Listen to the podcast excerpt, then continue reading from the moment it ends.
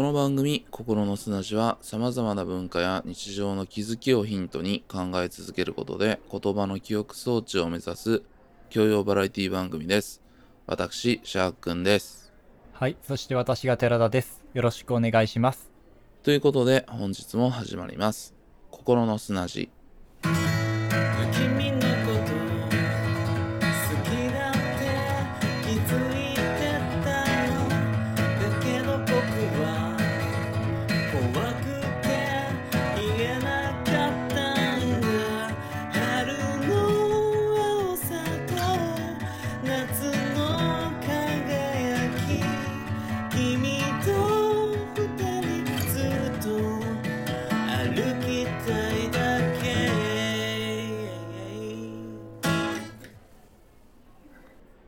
今回ですね、クラシックスという音楽の名盤の話を定期的にしていくシリーズみたいなのを始めようと思いまして、エピソードのね。いいですね。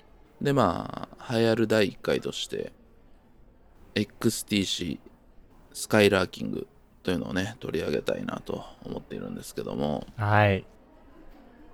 あのーまあいきなり音楽の話する名盤の話をするっていうのをまあずっとやりたかったんだけどうん。それが例えばロックの始まりみたいなビートルズデビューの62年からやるべきなんかとかなんかいろいろ考えたんだけど大事にしてるのは今こそアルバムというものをしっかり聴いてみていいのかどうかっていうことを自分たちでも確かめ合いながらこう話して、まあ、再評価というか改めてこの名盤の魅力に気づいてくれる人が増えたらいいなっていう感じの目論見でやっていこうかなと思ってましてなるほど。まあ、サブスクによってね、アルバムを通して聴くっていう経験自体が多分減ってきてますしね。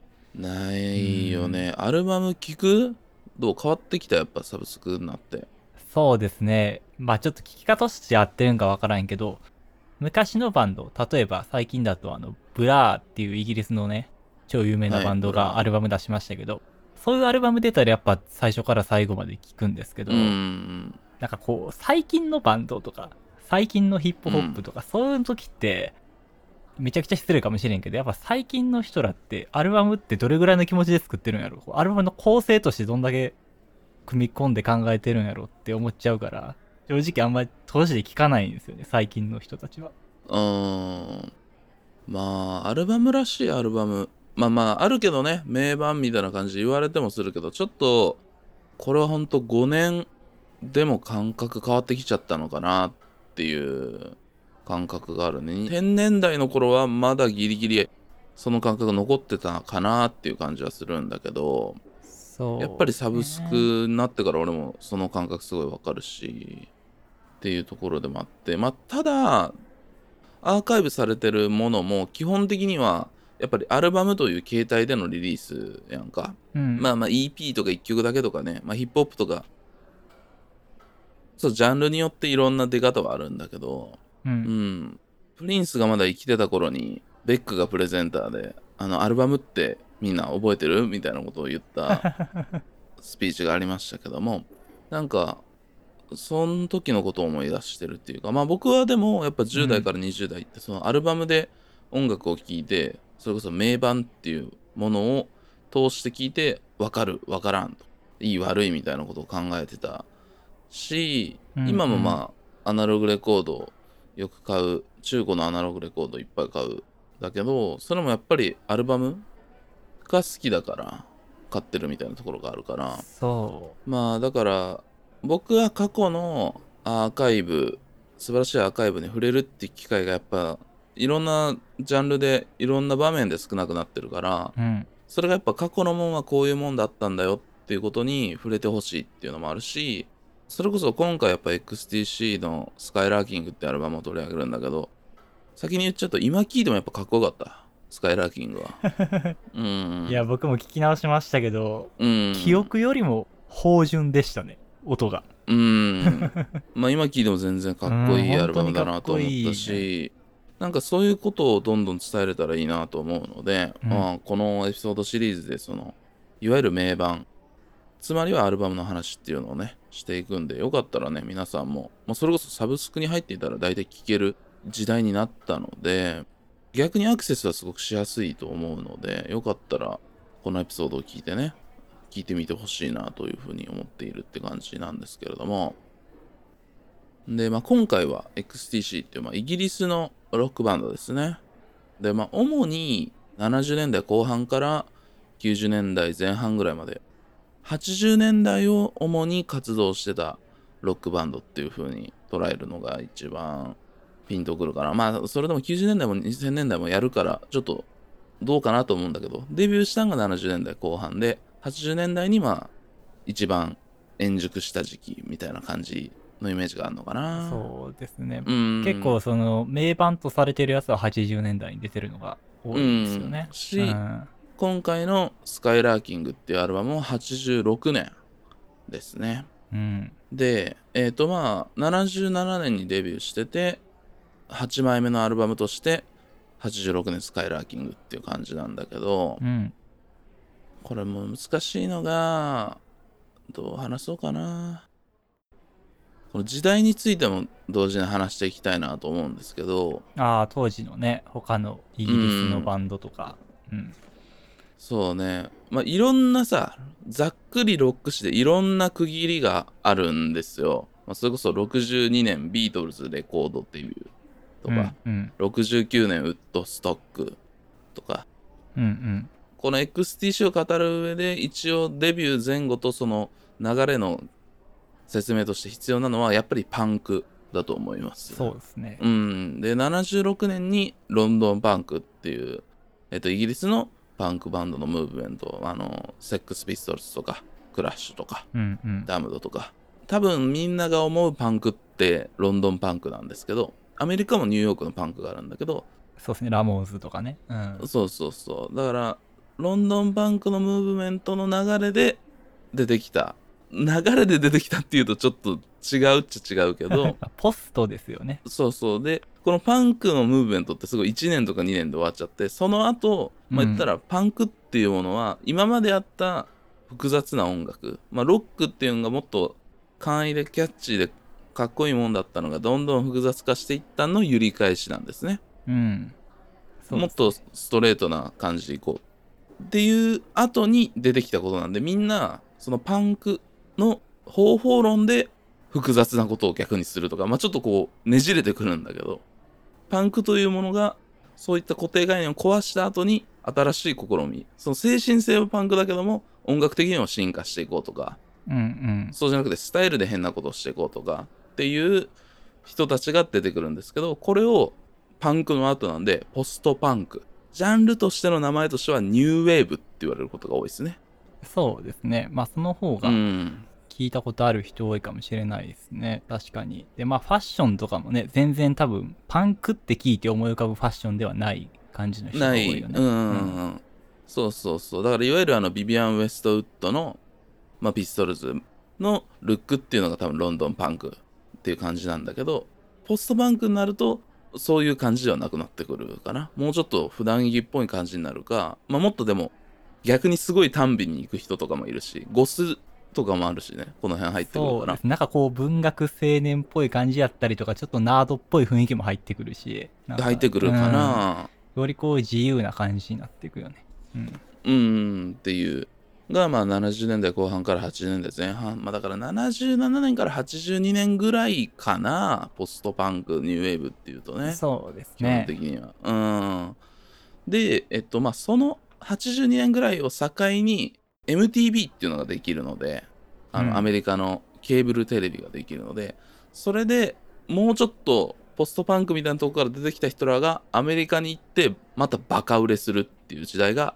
86年ぐらいまでありますと。ああ、そうですね。そっか、うん MTV、うんなんかそういう結構そういうのも出てきた時代の、あれか、映画でシングストリートとか、は確かそういうので、PV まず撮るみたいなのは多分こういう時代やったからそうそうのがあるんでしょねそうそう。。80年代は。うん、うん。であの「シング・ストリート」という映画の面白いところはそういう主人公たちのルックとかサウンドもその当時のほんまシングルその時見たその子たちが聴いたシングルと同時にどんどん変わっていくみたいな 映画にもなってるんだけどそうですね。デュラン・デュランから始まり、こう、どんどんそうそうそう模倣していくっていうね。うん。そう、キュア聞いたらちょっとあの、ロバート・スミスみたいな髪型にしてみたりとうか、んなんかそういう、どんどん変わっていくっていうのが面白いんだけど、でも実際当時っていうのは本当にシングルが出るごとに時代が変わっちゃうぐらいのスピード感。このビデオが出るごとに変わっちゃうっていうスピード感なんで、この辺の4年経つとかなりサウンドも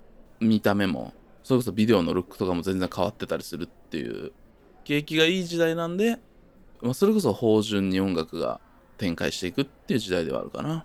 そうですね。あと、うん。ここら辺の時代から結構、まあ、80年代中盤後半ぐらいから、まあ、かなりなんかそのロックの中でのギターっていう立ち位置がそんなにこうギャンギャンならない音楽が多いなっていうイメージが、そうねやっぱりパンクっていうのはストレートな精神性としては新しいもんだけどうん体制としてはやっぱベースがいてギターがいてドラムがいてボーカルみたいな、まあ、すごくロックバンド前とした体制だったのが基本的にはギターという楽器が作ってきた音楽の延長線上に多分あると思うんだけどパンク。うんうん。なんかそこがまあ83年4年ぐらいかな。だからそれこそニューウェーブみたいな感じで言われ出した人らができた82年ぐらいを境にもうちょっと後退していく感じかな。ギターっていうサウンドが。そうですね。そこから逆にシンセの音が結構強くなってきたりとかね、うんそう。だからそれこそシンセサイザーっていうものが進化していって一般化していった。何百万とかしてたのが安くなって手に入るようになったとか。そうですね。だからこのうん。80年代のシンセの音聞いたら、うわーなんか懐かしいって、まあ、80年生まれてないねんけど懐かしくなるシンセの音やねんよなこの頃って。そうそうシンセ出来たてほやほやの音やから。うん。だからちょうど言ったらアナログからデジタルになってくる。ああねそうですね。うん。そうそう。で、この、今回 XTC のスカイラーキングは86年なんですけど、その80年代って言ってもやっぱ前半後半で全然ムードが違うんだよね。そうですねうんうん。で、音楽としてもやっぱり85年以降の感じっていうのは、その、まあ、それこそシンセサイザーっていうものの進化と、そのリズムのクオンタイズっていうのが導入され出すのよ。ああそうなんや、うん。量子化うん、だからうん完璧にジャストのタイミングっていうのが作れるようになってきたと。プログラミングで。ああなるほどね。そこまでこう感覚的にやってたものがこう、はっきりと。それまでは生のドラムで言ったら完全なジャストじゃないや。ん多分。うんうん。ドラムって人の手で足で叩いてるから完全な譜面としてはジャストではないんだけどそこのなんかこう揺らぎがあるからグルーブ。そのノリが気持ちいいねっていうノリがあったのがその数値としてここですっていう風なものができた時に完全にジャストだったらなんかそのリズムの感覚が変わっちゃったんだよねここで 一つの歴史的転換としてね。ああなるほどねそうか、うん、だからそのクオンタイズとかのビートが生まれ出すのがこの86年なわけなんですよ。なるほどねうん。なんでこのビートの進化みたいなんて、まあ、86年の名盤で出すとやっぱりヒップホップが登場したというヒップホップのミドルスクールっていうサンプリングでクオンタイズ感のあるサンプリングのビートになってくるっていう感じかな。サンプルでもこうそのジャストの感じっていうのが出るようになった。サンプリングしてる音やけど、ジャストの場所へ流れてるっていうあそうそうそうそう。なるほどなんで、あの、ラン DMC のレイジングヘル、あの、ウォーク・ディス・ウェイとか入ってるね。うんウォーク・ディス・ウェイっていうのはエアロスミスの曲なんだけど、それをサンプルしてヒップホップにしたやつね。有名ですねっていうのが86年出てるし、それこそビースティーボーイズのライセンスド・トゥ・イルっていうのも出てます。うん、ああそっかその時代なんかビースティーボーイズ、うん。そうそうそう、デビューね。もうクソガキの時のビースティーボーイズ。で、多分これが一番大事なんだけど、うん86年の名盤で一番大事なアルバムが多分ジャネット・ジャクソンのコントロール。ええそうなんや。ちょっと恥ずかしながら聞いたことないですね、あ、マジですか？はい。もう、でこれはプロデュースジャムルイスっていう、言ったらプリンス一派なの、この人らって。ああそうなんや。あー。うんでも、ジャネット・ジャクソンって誰の人の家での子ですか？それマイケル・ジャクソンでしょ？ジャクソンそりゃそうですマイケル・ジャクソンの妹やんな。で、マイケルとプリンスっていうのは、バチバチにライバルですよね。あー、まマイケルの妹っていうのも出てきてたんだけど、結婚してなんやかんやあったんやけど、お父さんが元この白人のプロデューサーにプロデュースさせようっていう風に進んでたのを、ジャネットがそこを飛び出して、そのプリンス一派のジャムルイスっていう人と組んで作ったアルバムがコントロールなのよ。うーん、そうなんや。まあ自分の意思でこう、組んだ相手と作った。うん。そうそう。で、これが、まあ言ったら本格的な、そういうシンセサイザーの今の言ったら R&B とかの原型になるような、そジャストのタイミング、リズムマシン中心の打ち込みのビートの中にジャネットが乗ってるっていう、まあすごい傑作的なアルバムなわけですね。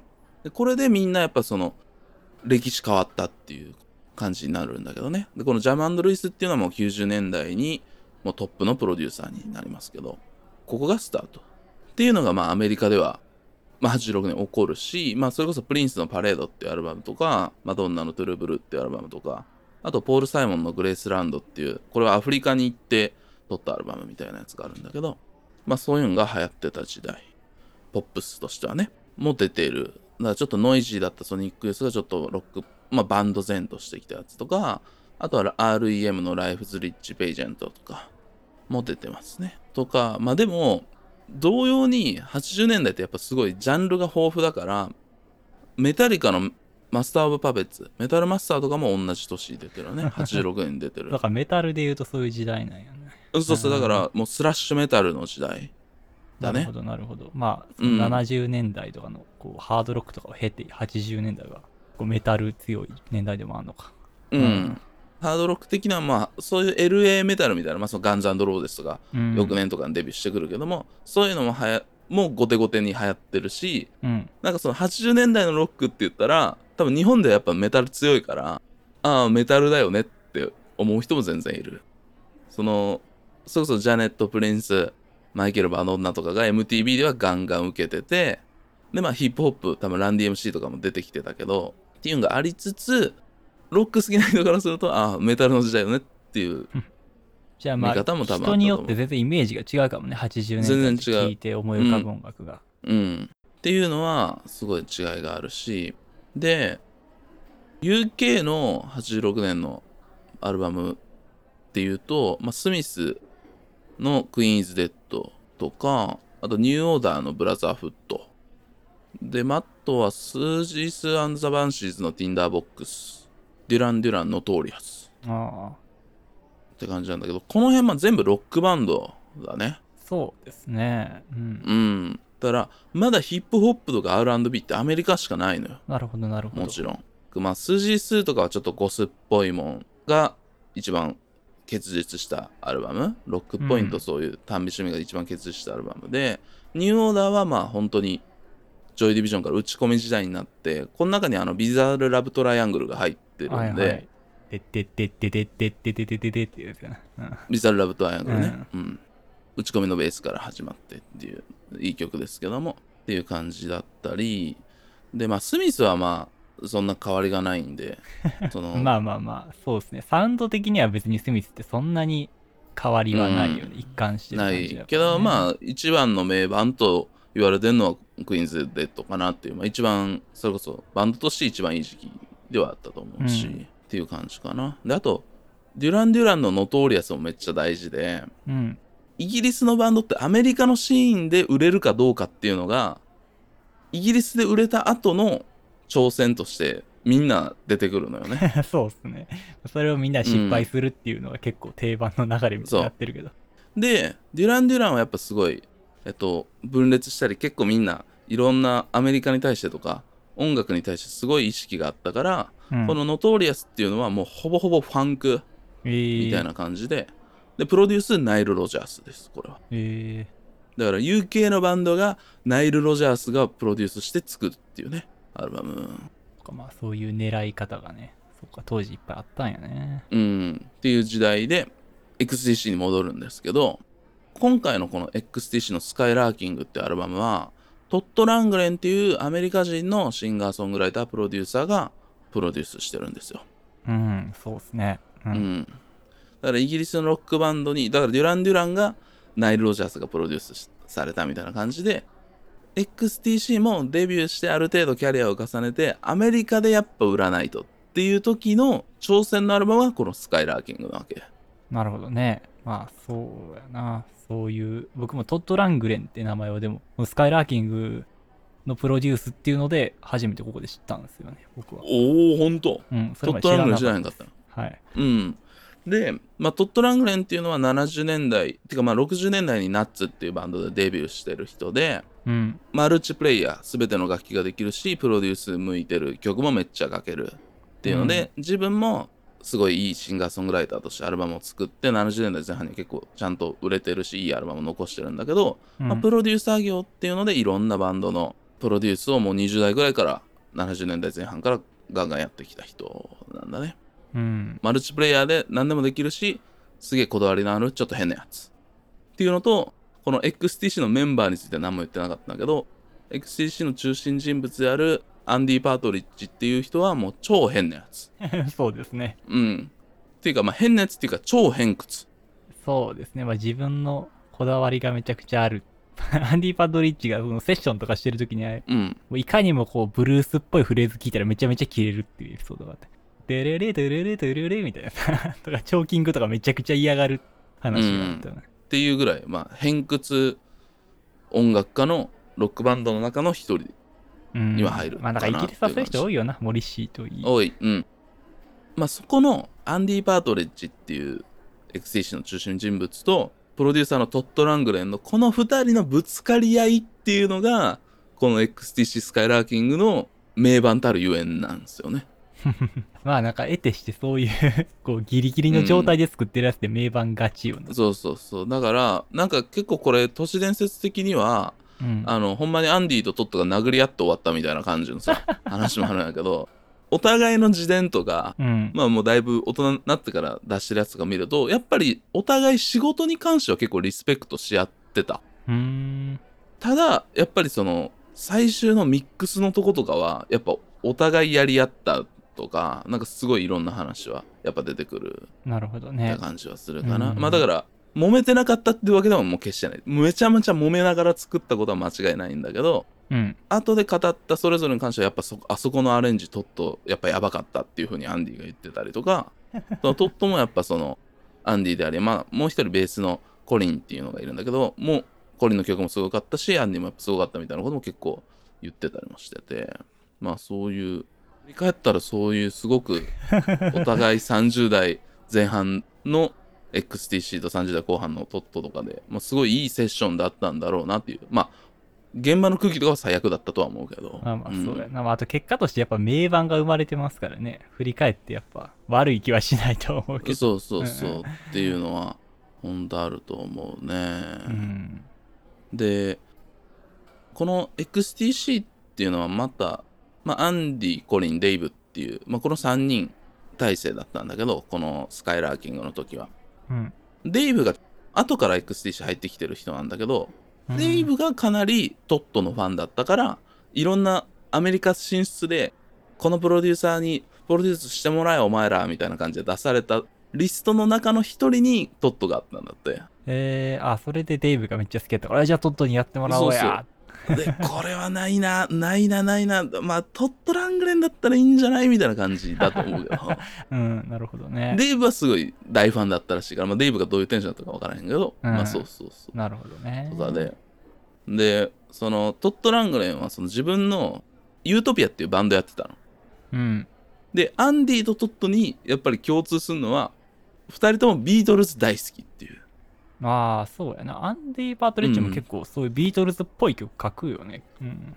XTC って結構おっちゃんも好きなのよ。なんでかっていうと、やっぱ日本では80年代のビートルズみたいな感じの評価というか、ビートルズっぽいっていうので、そのニューウェーブちょっとようわからんみたいな感じの人らも、XTC のこのビートルズ感にはいけたっていうので好きな人多いのよ、やっぱ日本人。ああ、なんか日本人好きっていう人多いとは聞くね、確かに。うん。本当に多い XTC はまあそういうのがあったりとかあとアンディ・パートリッジパンクの世代ロンドンパンクの同じぐらいちょっと早くデビューしたピストルズとかクラッシュとかその辺とかって全然評価してない多分ジェラシーもあっただろうし。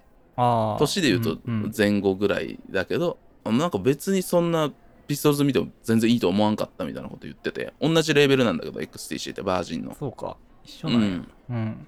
あんまり良くなかったみたいなこと言うけど、でもやっぱニューヨークのパンクはすごい大好きだったから、ラモーンズとかもすごい好きだったんだってアンディ・パートリッジはうーん、そうなんやな。そうで一番好きだったのがニューヨークドールズおい、スミスと一緒やん。モリッシーと一緒やん。へえ、ニューヨークドールズ好きな人多いねんな、イギリスのバンドで、うんこの時代。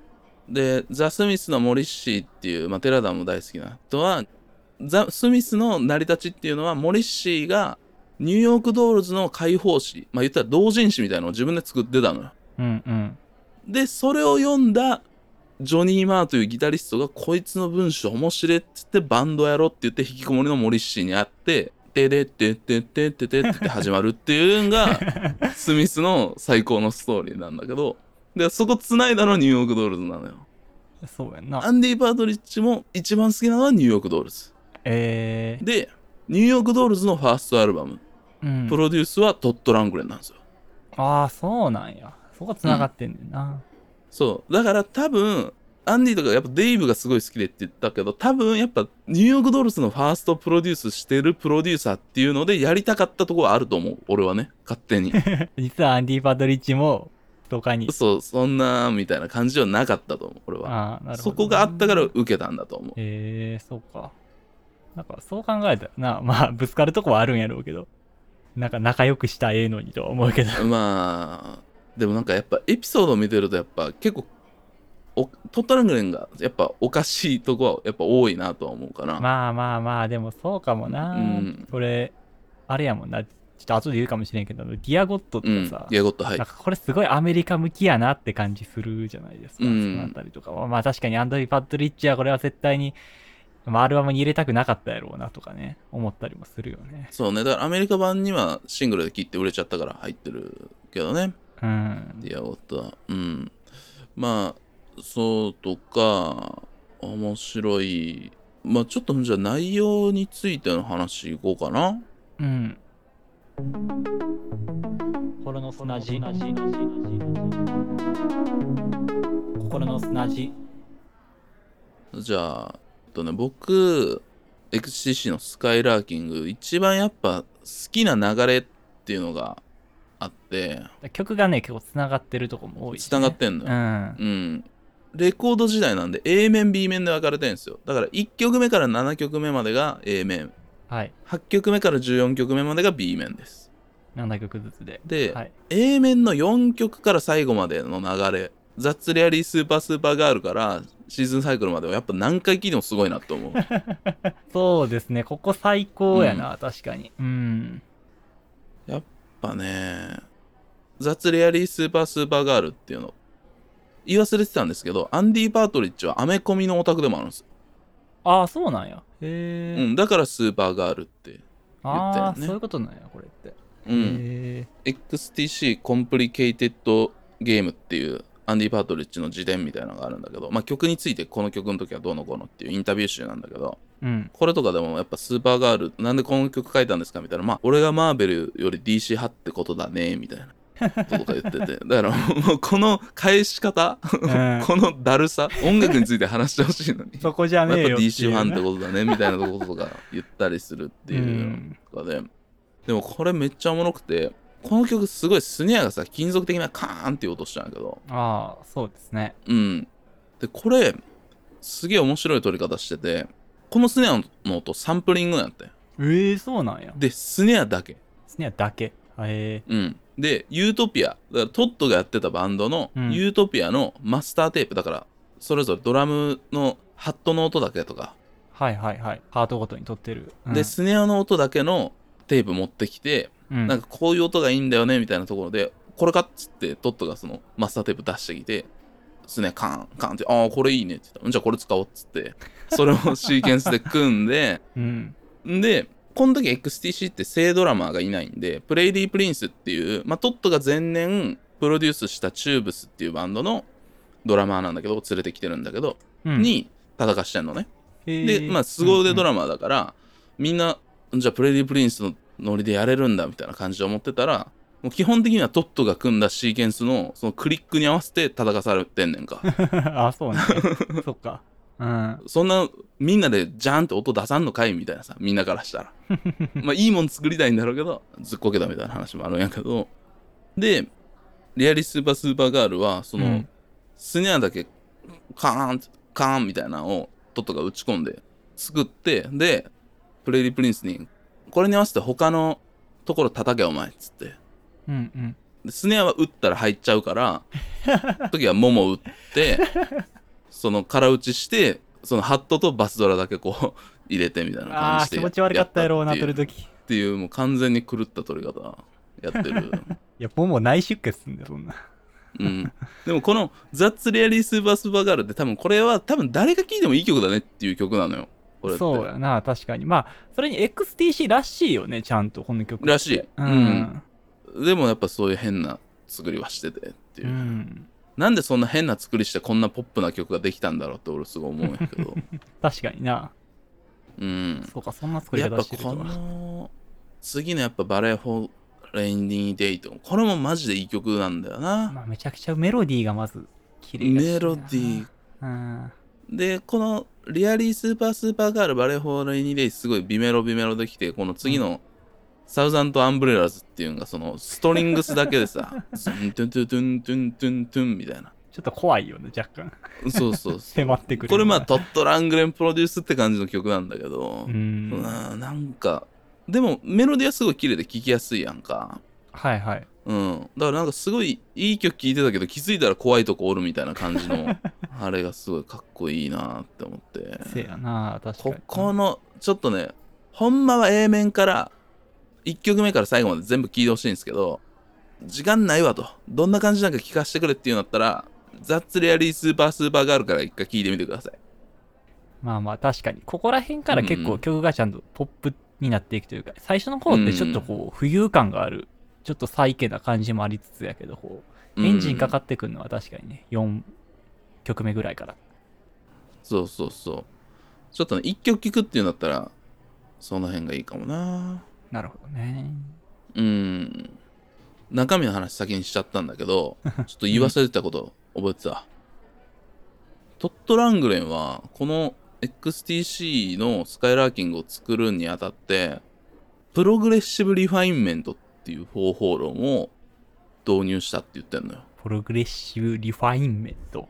はい。全然ピンとこうへんな、全然ン、ピンとこんし、これトッド・ラングレンもこの言葉が好きなだけかもしれんみたいなことも書いてて。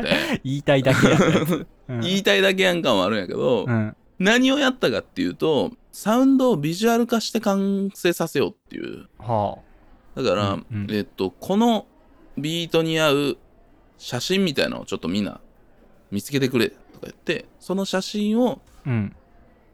みんなで共有してそれを見たりしながらあふんじゃあここのアレンジこういう感じでいこうかとかビートもちょっとこういう風にしようかとかこういう詩でいこうかみたいな感じの過程を踏んだらしい。あーでも面白いかもしれないですね。そのイメージの共有として音楽以外の音以外のものを使うっていうことそうですそうそうそう、っていうので、で作ったらしくてでも確かにそれ聞くとまあこれ1曲目とかもこのこのアルバムって曲ちょっとこう夏っぽいアルバムにしてあるんだけどそれなんかこう、うんうん。虫が鳴く音とかシンセで作って入れてたりとかしててなんかそれはなんかそういうイメージ夏のイメージを作ろうみたいな感じで写真とかそういうのがあったからそういう風なサウンドになったみたいな感じらしいんだよね。ああなるほど。だからまあ出だしとかは結構そういう虫の根から始まる。そうそうそうそう。う、ん。っ、ていうのがあって。なんか確かにそれ言われてみるとすごい映像的なんだよね。スカイラーキング全体的に、うん。ああそうかもしれないですね。確かに。うん、これ以前の XTC 聞くとサウンド的にやっぱもっとパンクっぽいからっていうのもあるけどやっぱりもうちょっとこうロックバンド前としてるそんなさビデオが浮かんでくる映像が浮かんでくるようなサウンドじゃないんだよね。うん。空間っぽいサウンドじゃないんだけどやっぱスカイラーキングはめちゃめちゃ空間を感じる。そうやな。なんか初期ってか、うん。スカスカでグルービーな感じやからさこの演奏してる人らは思い浮かぶねんけどそれ以外の映像ってあんま浮かばないじゃないですか。うん。スカイラーキングは結構こう映画のサントラとしても使われててもおかしくないなうん全然いいかなっていう。思うよね。うん。まあなんかディアゴットとかは感確か「イット!」とかに使われてたけどね。なぜか。うん、ん。まあまあキリスト教批判の曲でもあるからそういうとこはあるんやろうけど。うん。っていうのもあるしでこのトットがぬプロデュースこれしかしてないんだけどこの後にオレンジレモンズっていうすげえポップなめちゃめちゃいいアルバム作るんだけどそそれもやっぱちょっと逆にうん。なんかもうほんま振り切った感じになるからこのなんかなんていうかな本当にこの名盤たる感じのルックなのはやっぱ一番スカイラーキングの時なんだよね。うん。XTC にとって、うん、それになんか一番サウンドがさ、フォーキー、ピアノとかストリングスとかをここまで前面に出してる。しかもギターもアコギが多くて、なんかこうやっぱバンドっぽくないんですよね、一番スカイラーキング。うん。やっぱ XTC ってこのちょっと言い忘れてることばっかりなんですけど82年にアンディがそのパリのライブでパニックになっちゃってもうライブやめるっていう、ああ、そうやんそうや、それの話が。そうそううん。でスタジオでいいアルバムだけ作ってそれもうリリースだけでやっていこうっていうバンドなんだよねそうですね。ここら辺から、だからうんライブ映像がないんですよね。ブラックシーの頃とかはさ、ロックプラストの映像とかめちゃめちゃキレキレのやつが残ってるんですけど、うんそう、だからね、ここら辺ちょっとライブで聴いてみたいと思うけどないんですよね。うん。それで、オレンジレモンズ、この後の時は、あうんの、スタジオライブみたいな感じで、ラジオとかでちょっと生でやったりとかはしてるのよ。でも、この時期はやっぱもう完全にないし、話でも思ったりもする時があるんやけどね。っそうやな。ていう、まあ、ここの、なんか、これ俺も勝手な邪推なんやけど、このスタジオだけでやりますっていうのも、俺はそのアンディが俺ビートルズになりたいの完コピやりたかっただけちゃうんかっていう疑問も俺はずっと思ってて。で、ビートルズっていうバンドも、うん。途中からライブやめちゃうんですよ。だからそれと多分、それやりたかったんちゃうんかっていうさ、話でも思ったりもする時がある、まあそれによってこう Revolver とかさこういうレコーディングがめちゃめちゃ充実したアルバムを作ってるっていう流れを自分もやりたかったっていう、うーん、そうそうそう。うんっていうのも感じはするけどね。これも完全な邪推ですけどね。どこでもそんな言ってないから。俺はでもそう思ってる。まあ確かにっていうとこもあるし、うんそうそうそう。っていうところで。で、このちょっと Progressive Refinement に戻るんやけど、このサウンドをビジュアル化するっていうのは、これは、すごいことに、フランシス・フォード・コッポラに教えてもらったって言ったよね、トット・ラングレン そうなん。そんなところから？そうそうそうん。なんでコッポラに？みたいな感じなんやけど、なんかそのトットって多分いろんなことやる人が、なんかビデオのそういう映像のスタジオみたいなの作ってて持ってたんだって。うん。で、それの影響なんかそのサンフランシスコのコッポラにこう招待されて、家行ったんやって、そのパーティーみたいな。へえそんなところで接点がそうそうそう。で、まあ多分子供の年齢とかも近かったのかな？とかでなんか結構交流があったらしくて、で、その中でこの Progressive Refinement ってなんか、コッポラがなんかふふと言ったらしいのよ。はい、はい、で、それで、なるほどなって思って、こんこの Skylarking でやってみたらしい。へえうん。だからこの Skylarking には実はフランシス・フォード・コッポラの影響があるっていうね。結構これ調べてておっと思った話。えー、それはみんな多分知らないですねなかなかうん。でも、そのトットとコッポラって、そのコッポラの娘であるソフィア・コッポラのバージン・スーサイズっていう映画は、トットの曲がめちゃめちゃ使われんのよ。へえうん。すごい重要な役割で、このトットの曲がキーポイントのに、あ、そういうことねっていう感じでする演出ぐらいで、だからソフィア・コッポラは多分、もうその時にトッド、なんかこれがあったんかどうかわからへんねんけど、で、でもなんか実際コッポラ、父コッポラ、フランシス・フォード・コッポラからも、その、いやなんかソフィアがちょっと音楽使いたいって言ってんだけど、なんかちょっと出版い OK で言うといてや、みたいな電話がかかってきたみたいなことを書いてんのよ、トッド。えうん、そんなにずっとべったりだったわけじゃないらしいのよ。その progressive refinement どうのこうのって教えてもらった時となんかまあ家族でちょっと会ったりする時期あったけどまあどっかでやっぱ切れてで久々に電話かかってきたなと思ったらなんかちょソフィアが音楽使えてって言ってんだけどよみたいな。電話だったみたいななるほどね。そっかそういうところそんなと話もあって。そうそう面白いなって思った。そっかそういうなんかそう掘れば掘るほど確かにそのトットつながりでいろんなもんが絡んでるアルバムなんよねそう考えたらね。うん。あのそのスタジオでそれこそトットの大ファンのメンバーのそのデイブ・グレゴリーはユートピアスタジオってトットのスタジオ来た時にクラプトンの SG ってわかる？クリームの時の。あのサイケペイントされてる SG、うん。あります、ね、あれってなんか知らんけどトットが持ってんのよこの時期。そうな。んなんで？ほんまに。うん。うん。なんかクラプトンからどっか渡ってそっからさらにトットのとこに渡ったみたいな感じで、えーうん。で、そのデイブはトットのファンやからみんなでアメリカ来てここがじゃあ言って行った時に「おいクラプトンの SG ありますやん」言って「弾かしてくださいよ」言うて。めちゃめちゃ興奮してずっと弾いてたみたいな話があって、えー、かわいいな。そうそうであの、うん。それこそさっきのリアリースーパースーパーガールのギーソロはそのクラプトンの SG で弾いてるああそうなんや。うーん。そうそうそう。クラプトンもねここに入ってくるっていうね面白さでもあるね。なるほどね。そうそうそう。うん。まあそんなんもあります。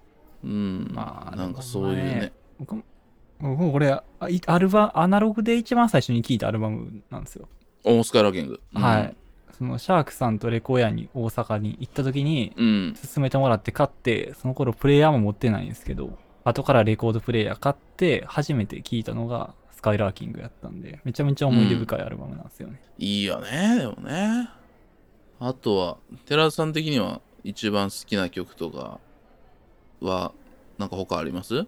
一番好きな、まあでもさっきシャークさんがおっしゃってた曲の中では僕めっちゃ好きなんですけど、まあそれ以外で言うと、マーメイドスマイルドっていう曲が、まあそうなるよねまあこ絶対れ、言うと思ったこの曲はさ、すごすぎるよね、正直言って。うん聞いたことがないんですよ。こういう、このタイプの曲っうて。しかもこの楽器の編成で。アコギと何、まあトランペットもちょっと入ってて、木琴みたいなの入ってあストリングるのかな。スまあうん木琴鉄筋があるねうんそうそう。